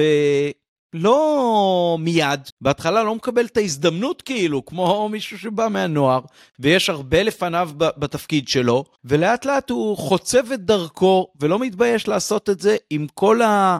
אה, מטען שהוא כבר מביא איתו, ולאט לאט אתה, אתה שומע את העוצמות של החיבור המחודש הזה עם הקהל, והדרבי, והשערים, וההכרעה ברגע האחרון מול uh, באר שבע, ופשוט, uh, אני לא אגיד נושא את הקבוצה על גבו, כי אני באמת חושב שחלק מהיכולת של מכבי זה, זה הקבוצתיות שלה, אבל הוא בפירוש מביא את האקסטרה ואת הפינס ו- ויכולות גם מנטליות וגם טכניות. תשמע, אני לא מכיר הרבה שחקנים ש, שמצליחים לבצע את ההסתערות השנייה הזאת, למשל, אה, כמו שהוא נתן אתמול בגול שלו, והוא רץ כל עוד הוא על הדשא, וכל עוד הוא יכול, והוא יכול הרבה מעבר למה שחשבנו, בגילו הבאמת מאוד מתקדם. אה, אומרים, יאללה, 38, 36 וזה, מה ההבדל? אבל בשנים האלה כבר כל שנה אה, היא הבדל, וכששחקן מצליח לשחק בליגה בכירה, לא משנה איפה. בגיל הזה, זה אומר הרבה על המקצוענות שלו ועל היכולת שלו לחיות חיים ספורטיביים ולשמור על עצמו ולהתאמן כמו שצריך. כי אם אתה לא מתאמן כמו שצריך, בגילאים האלה אתה הרבה יותר מועד להיפצע ולא להיות כשיר חצי מהעונה. אז touch wood, כן? אה, אנחנו רואים גם אצל המתחרה שלו, הוותיק אה, בשורות הצהובים, שגם אצלו הכשירות היא כל כך גבוהה, אה, בגלל שהוא כנראה בדיוק יודע מה לעשות עם עצמו, ועד כדי כך שהוא ישן רק בחדר לבד אה, יום לפני משחק. רגע, אה, אני רק אשאל, אבל עמית, כמו שהוא הביא את הגול נגד ריינה, מאיפה הוא הביא את הגול הזה הפעם? עם הריבאונד הזה שזה? מה? מאיפה הוא הביא את הגול הזה? זה כן. גול שהוא לא, ראה פעם את בצ'ואי אה, כובש בליאז' כשלוזון אימן אותו. וככה הוא ידע שככה כובשים שער כזה. לא, הכוונה שלי, נגעתי במושג הזה של גולים מהתחת, כאילו, כאלה זה היה חסר לנו והוא יודע להביא את זה לאחרונה ואני לא האמנתי שזה הוא שאני פשוט מוריד מפניו את הכובע שמסיר את הכובע הווירטואלי שלי כאילו לא האמנתי שהוא יהיה השחקן שידע אה, אה, להביא לנו את זה במונה מביא לנו את השערים האלה, את השערים האלה שאתה מגרד אותם. כאילו אם דין דוד בתנועה אחת אחת ואת הרדיפות, את הרדיפות בהגנה, ואת הסגירות, ואת לא, איבדת הכדור לא- לרדוף אחורה, זה פשוט, באמת, זה... אה, אין, יותר מחויבות הגנתית מאשר לפני שהוא יצא לאירופה. פשוט דוגמה ספורטיבית עילאית לכל שחקן כדורגל וכל ילד ש, שמתחיל לבעוט בכדור, זה, זה באמת, ו, ו, וזה משהו שהוא בנה אצל עצמו, אני אומר לכם, אני, אני זוכר את ליאור של השנים הראשונות, הוא היה כאילו אה, מסתפק בסטייל שיש לו, והוא היה עושה הרבה פחות על הדשא ממה שהוא עושה היום. אני, אתה כל כך צודק, אבל אתה יודע, זה, זה מפתיע אותי שאנחנו מופתעים מזה עמית כי אתה יודע תחשוב על עצמך בן 25 בן 22 אחר כך תחשוב על עצמך 15 שנים אחר כך אתה לא אותו בן אדם. אתה יותר רגוע אתה לוקח את העבודה שלך יותר ברצינות אתה מתעסק בדברים פחות פחות שטויות יותר יותר מתעסק בעיקר. ובטח אחרי שנתת שזה העבודה שלך וזה החיים שלך. לא אני, אני רוצה להסביר למה אני מתכוון. לא אני אני לא רוצה להכפיש אף אחד אבל זה לא תמיד ככה ואצל הרבה מאוד שחקנים אתה רואה כל מיני אה, מה שנקרא בעיות ילדות שזקנתם מביישת את נעוריהם, כי זה רק נהיה יותר גרוע. אז, אז אני מסכים איתך, אבל אני, אני אגיד לך, אתה יודע, ב-2020 רפאלוב נבחר לשחקן השנה בבלגיה. זה לא היה כל כך מזמן, כן? זה לפני שלוש שנים. ועכשיו, שאל אותי איזה חבר, הוויכוח הזה בין הקריירה של זהבי לקריירה של... אני לא הולך לגעת בזה, אני לא הולך להגיד מה אני חושב, זה לא מעניין גם. אמ, אבל אני אגיד דבר כזה, כן, אם אתה עושה את הדבר ברמה הכי גבוהה, במקום שאתה נמצא בו במשך כמה, 13 שנה באותו מקום, שהוא לא המקום בית שלך, זאת אומרת, מקום שכל הזמן צריך לך... כשאתה שחקן זר, אתה כל הזמן צריך אה, להוכיח את עצמך מחדש באיזשהו מקום. אה, וכל פעם רוצים אותך עוד ועוד, ואתה מצליח אובייקטיבית. ספורט זה מאוד קל להגיד אובייקטיבית מה זה מצליח, יש נתונים. אה, זה כנראה לא עניין של מה בכך, ואתה לוקח את עצמך מאוד ברצינות. עכשיו, איפה אני רואה את השינוי של רפאלוב שאני זוכר? כי אני, אני אומר לאשתי, את יודעת, אני, אני רואה אותו משחק מתחתיי במחצית הראשונה, כאילו, באצטדיון בחיפה, ואני אומר לעצמי, מה זה?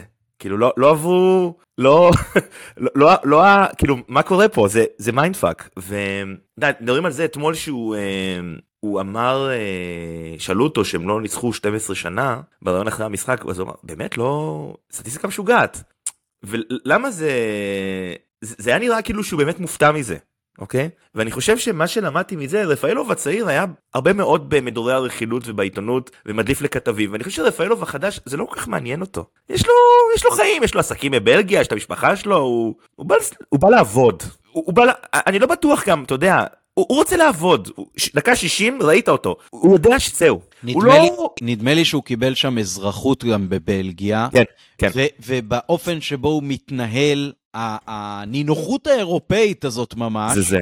זה מראה עד כמה הוא נטמע בתרבות אחרת לגמרי של מקצוענות ממה שיש פה בדרך כלל, ו... אני, יודע, אני, שאני... אני, אני מייחל שמכבי ידעו לעשות בזה שימוש גם אחרי שהוא יתלה את הנעליים. הוא, הוא, אתה יודע, יש, יש, אה, אה, גיף שתום רובנס מהגל הירוק העלה, של אה, רפאל נותן צ'פחה של אהבה לפיינגולד אחרי, אחרי המשחק לדעתי. Uh, אתה יודע מה זה בשביל שחקן כזה לראות את רפאלוב משחק איתו, מתמסר איתו, דיברנו על זה לפני כמה זמן. זה נראה לי מטור, כאילו מטורף, כשהוא היה ילד בן חמש, הוא שחק במכבי חיפה, זה, זה, זה פסיכי, אבל שני דברים. ברון אחרי המשחק אתמול, כשהוא דיבר, הוא היה מאוד מאוד רגוע.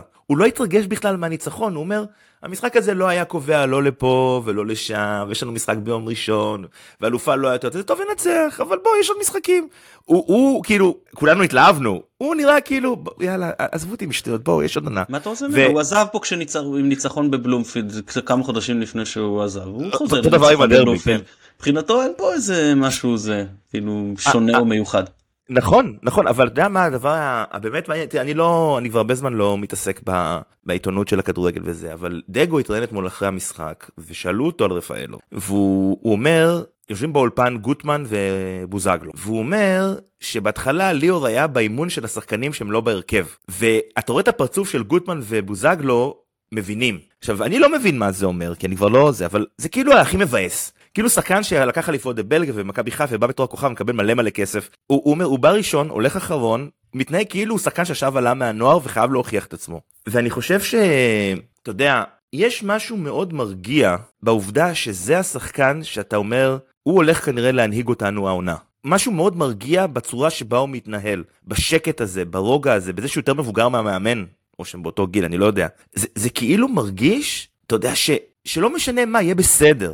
לא ניקח אליפות, כן ניקח אליפות, נעשה תיקו, נפסיד, אין דרמה גדולה. ואני חושב שאתה יודע, רק, רק בשביל הדבר הזה, אפילו יותר מהכדורגל עצמו, פתאום המשחק אתמול מן הסתם עזר לזה מאוד, ו, ומאוד בקלות אגב, יכול לחזור להיות שמונה הפרש כבר ביום ראשון, אוקיי?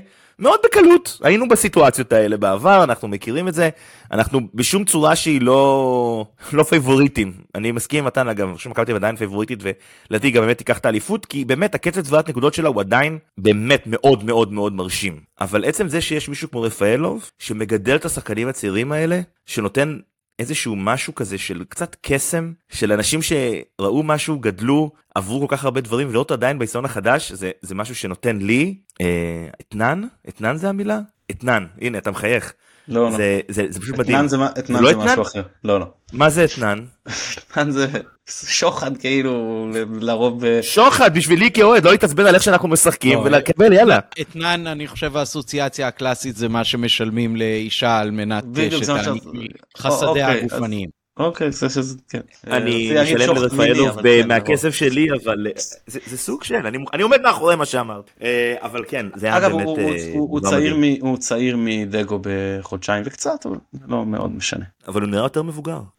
לא יודע. יותר בוגר אולי. כן, לא אז בוא נדבר רגע על דגו. יש לנו זמן או שאנחנו צריכים לנתק? לא, יש לנו זמן, ואני אה, רוצה להגיד על דגו שקודם כל עד עכשיו האם הוא מושלם? לא. האם עד בכר טוב ממנו? אני חושב שכן. האם אה, הוא עומד בציפיות שאני ציפיתי עד לשלב הזה של העונה ואף מעבר לכך? בהחלט כן. כלומר, לא האמנתי שהוא יהיה ברמה, כאילו, אה, ביכולת כזאת עד כאן עם הכנות אה, למשחקים, וכן, יש פה עוד ש... מקום לשיפור בניהול המשחק, אבל גם בזה דברים משתפרים, בין אם זה אה, שינויים חיצוניים ובין אם זה שינויים פנימיים. אולי, אה, אולי יותר נכון, דרך אגב, להשוות אותו לבכר של העונה הראשונה בבאר כן, כן, שבע או משהו כזה. אה, בבאר שבע, אוקיי. כן, כן, הוא, אה? הוא, הוא בן 38. לא, בכר, גם... הגיע אלינו, בכר הגיע אלינו אחרי שהוא כבר למד לזכות באליפויות. כן, אבל גם שם הוא הגיע עם, בכר הגיע עם צמרת, עם אירופה, עם, עם uh, גביע כבר, uh, אז גם לא יודע כמה זה השוואה כל כך טובה. זה גם פה דגו מגיע לקבוצה אלופה, ושם בכר הגיע לקבוצה ש-40 שנה לא זכתה באליפות, אז באמת מאוד מאוד קשות כל ההשוואות האלה. אבל כאן הוא עושה לדעתי סך הכל עבודה טובה, ובאמת צריך לפרגן לו על זה. זהו אני אני כאילו מרוצה מה אני יכול להגיד אתה מסתכל על דברים עושה גם מעבר, מעבר שלב בתים ניצחון חוץ על מכבי תל שלא עשינו את זה מ-2016 אם אתה רוצה ללכת לבלומפילד הזה 2011 בתנאים מאוד אה, אה, קשים גם אה, אה, מערכתיים ש, של סגל וכאלה אה, חלק אגב הוא תרם לזה עם עומס מיותר אבל זה בשוליים זה לא הרוב וגם אה, אה, אה, של המלחמה והתנאים. מה שיצר עלינו עומס גדול במיוחד שאין על כל הקבוצות בליגה יש רק עלינו ועל מכבי תל אביב בעצם. זהו, אז, אז מה אפשר להגיד? בכר הגדול בא וקיבל כמה נוקאוטים ב, ב, של מאמן למאמן בבלומפילד, והוא, לא, והוא נתן את הנוקאוט, והקטע הזה של להחליט שאני מתנפל מההתחלה, ואם אני מנסה להשיג את היתרון הזה, ואז מוותר על הכדור, זה מצוין. אצל בכר זה היה בדיוק הפוך. זה אני באיזשהו הלם בהתחלה נסוג, מנסה אולי שלושה בלמים או כל מיני קונצים כאלה, חוטף את הראשון, ואז אני זה שצריך להתחיל להחזיק בכדור ולרדוף, שאני נותן לקבוצה השנייה להתכונן. אגב, גם איביץ' נגד בלבול היה אותו דבר. אני מזכיר לכם, בלבול לדעתי בעונה שהפסדנו להם ארבע פעמים שהם זכ... אה, אה, בעונה המלאה של בלבול, אם אני לא טועה, החזקנו בכדור יותר בכל אחד מהמשחקים, כן? ועדיין, זה, זה עזר לנו? לא. זה בסופו של דבר, אה, זה לא רק, גם כמובן מנצח, מי שכובש יותר זה זה שמנצח, כן? אבל גם אתמול, עזוב אם אתה שם את הכיבושים בצד, אז גם בעטנו יותר למסגרת נגיד, ואת כל התוכנית משחק עבדה מצוין, ואני חושב שגם החילופים, אני חושב שחלקם היו צריכים להיות מוקדמים יותר, כי השחקנים באמת נפלו מהרגליים, אבל סך הכל היו טובים. אה, רפאלוב נפצע, אה, אז להכניס קני סייף שחקן על הקו שלו, גם עם יכולות לגנוב לאמצע, עם, עם uh, היכולת לסייע לקורנו הגנתית אגב, וגם חילופים ביניהם שראינו. חבל שהוא לא היה חד, כי באמת הוא הגיע שם לשני בעיטות באותה התקפה שהגשם וחוסר החדות שלו קצת שיבשו לו. אחרי זה גם שוב פציעה של עלי, חילוף עם גוני, פתח סוגריים, חושב שגולי בדקות הכי טובות שלו במכבי, ב-25 דקות האלה, אה, לא יודע, זה, זה היה ממש נראה שהוא סוף כל סוף אומר, או, oh, בשביל זה הבאנו את, את גוני, כאילו, עם היכולות ההגנתיות, וזה אגב יכול להיות הסיפור הזה של למה היה קשה לו כל כך להסתכל במכבי, כי סוף כל סוף הוא בא לקבוצה כמו שהוא היה רגיל לשחק, שהרבה פעמים הוא מגיע לחלק האחרון של המשחק, ויושבים עליו. חצי שעה, ועם זה הוא צריך להתמודד. ומכבי נדיר שהוא צריך להיות ב, ב, הסיטואציה הזו, ואחרי זה, מה, מה, איזה חילופים הרי היו בזמן הזה של, של, של, של קיין? אז הוא הכניס את, את דוידה במקום ונובריים, זה בעצם לוותר על הקשר האחורי, לא היה לו צורך, הקשרים שלנו היו כל כך עייפים, שלא היה שום צורך להחזיק שחקן בשש. הוא יכול לשחק עם, עם אה, פרץ וקניקובסקי אה, בקישור ולהכניס את, אה, את דוידה כאילו לאגף ולנסות להעמיס את, את, פשוט לשים את תורג'מן בתור עוד, עוד מגן וזיהה את זה דגו וישר פשוט הכניס את קנדיל במקום חלילי. אמר אם אתם מעמיסים לי עכשיו שחקן עוד אחד על הקו ושחקן טרי אז אני אשים מולו טרי ואז אני שם בעצם שני מגנים ימנים שאחד מהם משחק כקיצוני ואחד כחצי בלם אז גם החילוף הזה היה אה, אה, מצוין מבחינתי. אחרי זה אה, מכבי תל אביב עם בונדוסו במקום אבישי כהן, ממש שלחו אול אין התקפה, וגם החילופים שלדעתי שהיו טיפה מאוחרים, דקה 86 של קינדה במקום שרי, מחשבה של אוקיי זה 10 שיש לי על הספסל, אני רוצה שחקן שיחזיק בכדור, ופוטגורן במקום דוד, אה, שזה פשוט, אין לי חלוץ על הספסל. אה, אני אשים איזה שחקן שהוא עם יכולות פיזיות, אני יכול להעיף אליו כדור, יש לו דריבל, הוא יכול להחזיק אותו. עשה אגב יופי של מהלך אה, סוף שם פעם ראשונה, כאילו בהתקפה הראשונה, וקינדה, אני, אין לי בעיה עם זה שהוא בא לא חד, זה לגיטימי, לא שחק הרבה זמן. אין לי בעיה עם זה שהוא איבד הרבה. הוא גם איבד, זה לא כמו עלי מוחמד שאיבד בחצי שלנו, הוא איבד בחצי של מכבי תל אביב, זה לא היה נורא. עכשיו, הוא גם איבד כשכל ההגנה מאחוריו. אתם חוזרים לעוד התקפה מסודרת, זה לא שהוא איבד וזהו, הם יוצאים להתקפת מעבר. לפחות ברוב העיבודים היו חמישה כאלה בזמן הקצר שהוא היה על. מה שלא אהבתי, שהוא כמעט לא חיפש למסור. וסוף פתח לו כמה פעמים, אפילו חלקם ממש איתו על הקו, בצורה של אמנם זה לא אה, אפקטיבי התקפית שאתה דורך אחד לשני הרגליים אבל זה כן קל למסור. והוא לא מסר. ואני לא כל כך הצלחתי להבין את הסיפור הזה וזה היה גם אם סוף יש לו איזה שאיפה או יש למכבי שאיפה שהוא יהיה לנסות אותו כחלוץ מרכזי אז התנועה שלו צריכה להיות הרבה יותר טובה כי התנועה פה כחלוץ מרכזי הייתה על הפנים בדקות האלה אבל בסדר זה לא התפקיד שלו לא התנסינו בזה אה, אין מה להגיד והחילופים האחרונים לא היו ברורים למישהו משום מה ואני אמרתי זה ביציע ואנשים לא הבינו למה הוא מכניס את אה, נחמיאס ובלטקסה במקום ביטון ורביבו כאילו מה ההיגיון. טוב תראו זה ממש פשוט הוא איתר על היכולת להשיג פה שער בהתקפה אה, אה, באיזשהו מהלך כדורגל, הוא הולך לזרוק כדורים לתוך הרחבה. אז מן הסתם אתה מכניס שחקנים שהם משחק ראש יותר טוב, ויש בזה הרבה היגיון. גם אנחנו, אני זוכר לא מעט משחקים, ובשלב הרבה יותר מוקדם, היינו שמים את דקל קיינן, או טשיירה, או פלניץ', או זה, זורקים אותם, ל... או סק אפילו, אני זוכר איזה משחק. בולינסטין בסכנין. כן, ובואו נעיף אה, כדורים לתוך הרחבה, וזה אה, לגיטימי לגמרי, וזה היה מבחינתי מהלך הרבה יותר הגיוני מאשר לנסות ולשחק את אותם אה, דברים שלא הביאו להם אף מצב איכותי בדקות האחרונות. עופר, שאלת על דגו, אז אני אחזור לשאלה שלך. אני חושב שיותר מאשר דגו מוכיח את עצמו, או באותה מידה לפחות, השחקנים של מכבי מוכיחים את עצמם.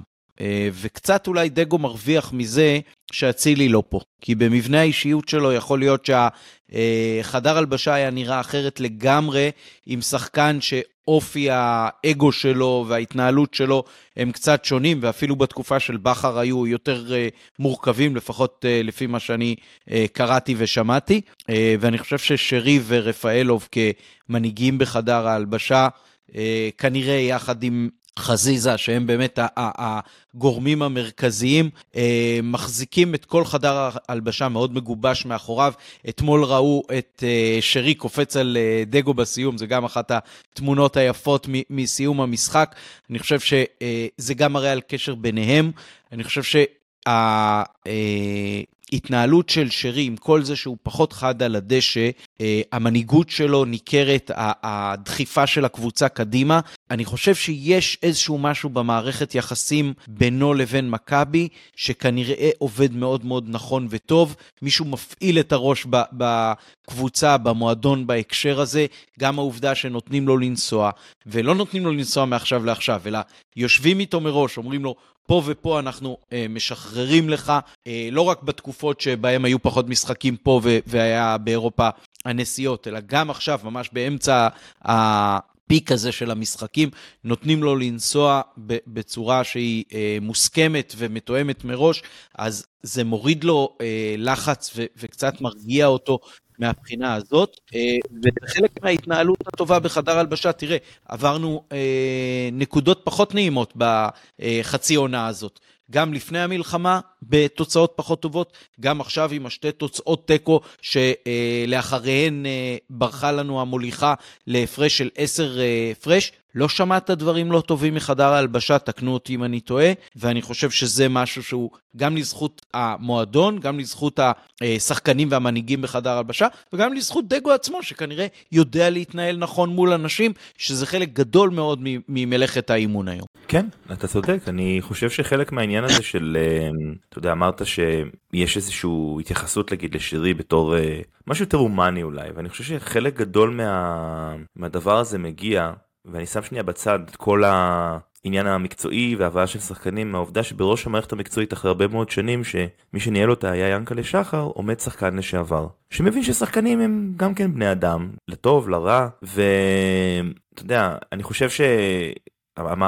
כאילו כל אחד מאיתנו בין אם אנחנו אוהדים ממש לא משנה מה אנחנו חושבים אנחנו גם כן אנשים לפני הכל ואנחנו מבינים מה זה אומר ש, שיש ילד שבעיה משפחתית ואני יודע אני, גרתי בחול והמשפחה שלי הייתה פה ואם היה קורה משהו לאחד ההורים שלי הייתי רץ כמו שאני בדיוק עוזב הכל ונוסע לארץ וזה שמישהו יודע, עושים את זה בצורה כזאת מבינים את העניין הזה ו, ונותנים את, ה, את המקום לשחקנים להתנהל כמו בני אדם במערכת מסודרת ונותנים את המקום הזה להרגיש שיש להם את ה, את ה, גם את המחויבות גם להם למועדון אבל גם מהמועדון להם זה משהו שמאוד מאוד תורם ל, ליציבות ולשקט הזה שדיברת עליו כי אתה יודע שיתייחסו לך כמו שצריך אז אין לך שום סיבה לעשות בלאגן. אמ, אני, אני חושב אני רוצה להאמין בזה. אמ, אתה יודע זה וגם חלק אני חושב מהשקט הזה ש, שדגו מקבל זה העובדה שיש הרבה מאוד שחקנים צעירים בחדר ההלבשה ושחקנים צעירים בדרך כלל פחות אה,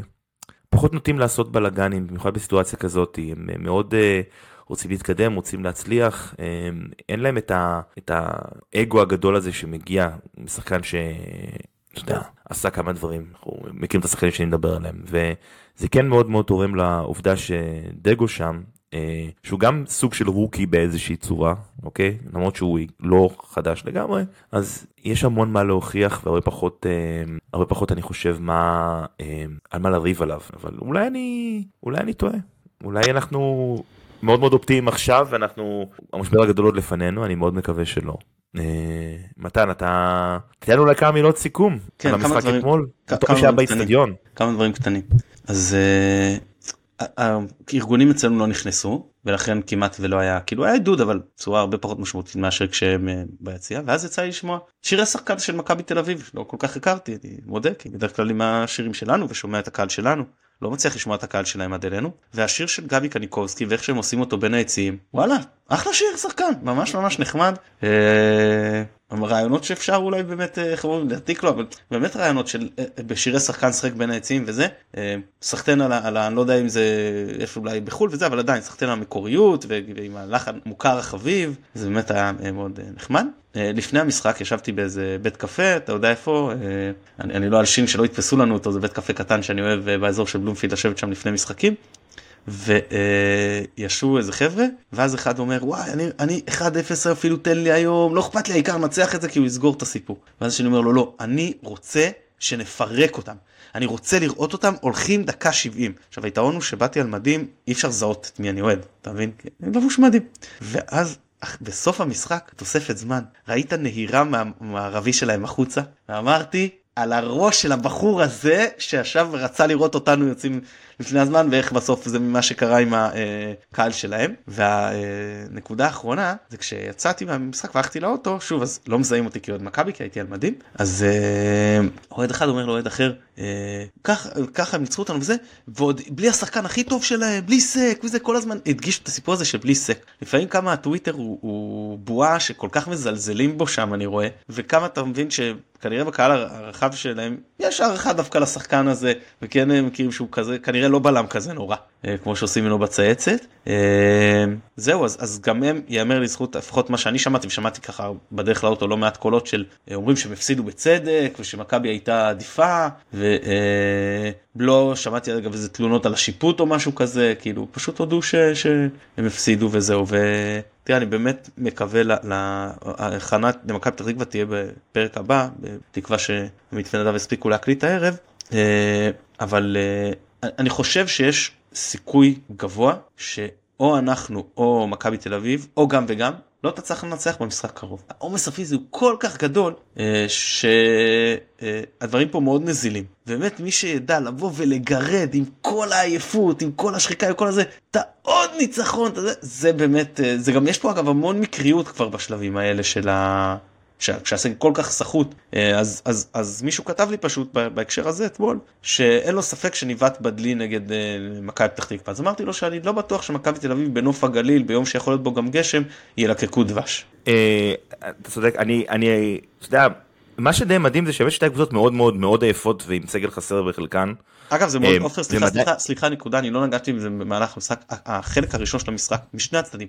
היה בקצב כל כך גבוה ששאר המשחק היה בקצב כל כך נמוך תסלחו לי אפילו אם הכדור זז איתי אפילו אם שחקנים רצו הרבה זה לא היה תזוזה כמו שצריך זה היה אה, רמה הרבה יותר נמוכה מנגיד האחד אחד שהיה שנה שעברה בבלומפילד. לדעתי. אה, תראה המחצית הראשונה של המשחק הזה הייתה הייתה אני לא זוכר כאילו אתה לא רואה שום דבר כזה בליגה. ואתה יודע מי שרואה כדורגל מחול הרמה של המשחק בחצי הראשון אני מבין אותם בחצי שני אבל שתי קבוצות שכל כך עייפות הן משחקות כדורגל הרבה יותר טוב משאר הליגה בפער. היה משחק לפני כמה זמן בית"ר ירושלים נגד הפועל באר שבע שנגמר 4-4 ואתה יודע לא לא לא הייתה שם איכות ברור ברור מאוד מהנה זה לא 4-4 המיתולוגי בין מילאן ללאציו זה לא זה אז אני אומר מהנה מאוד הייתי מאוד נהנה להיות באיצטדיון לראות את המשחק הזה אבל זה לא אותה רמה של כדורגל זה לא אותה רמה של שחקנים זה לא אותה רמה של סגירות או זה שתי קבוצות שהן באמת ברמה אחת מעל הליגה חצי רמה מתחתן יש את בהפועל באר שבע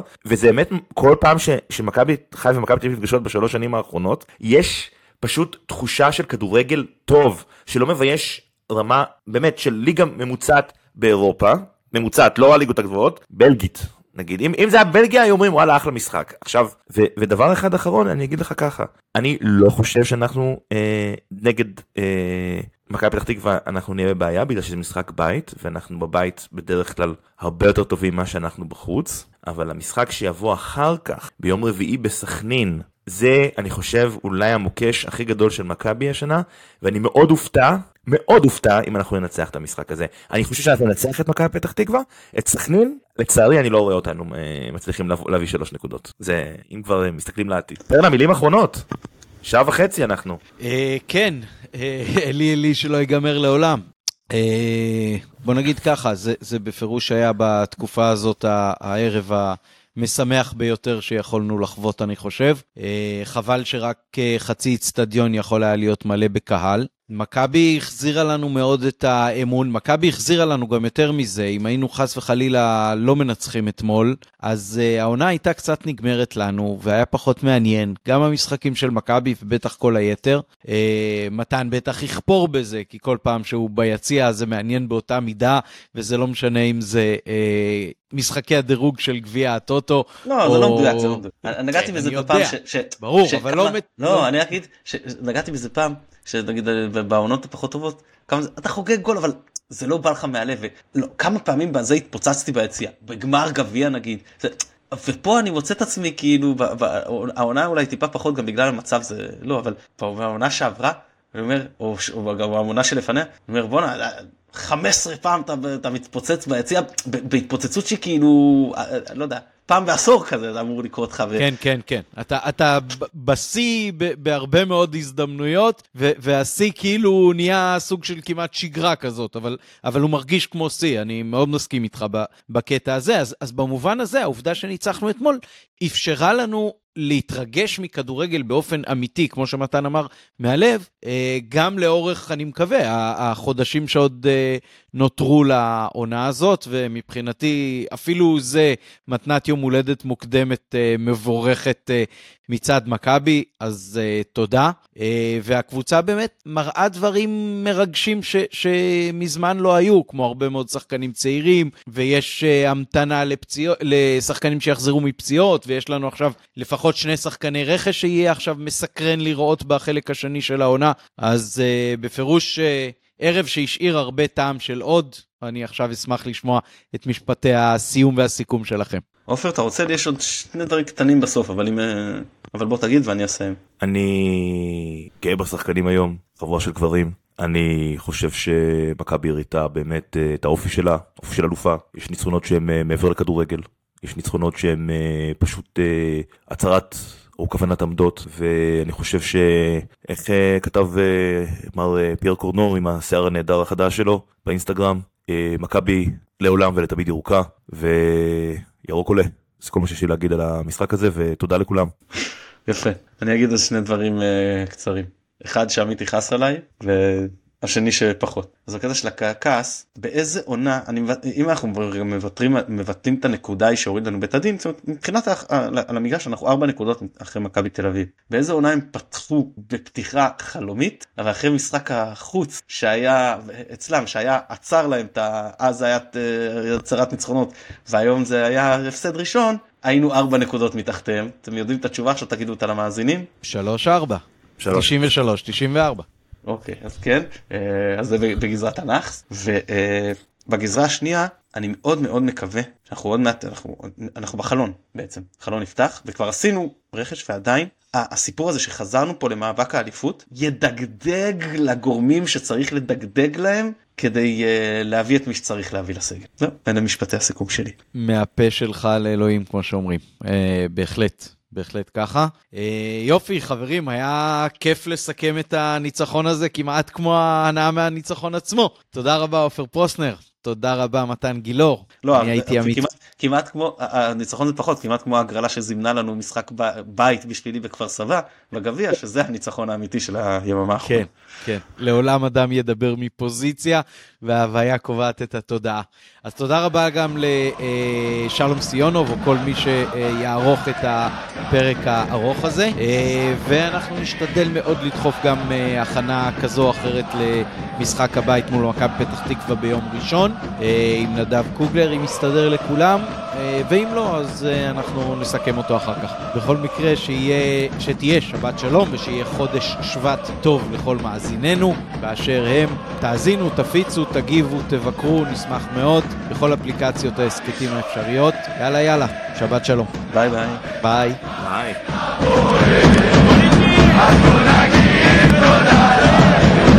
ברור.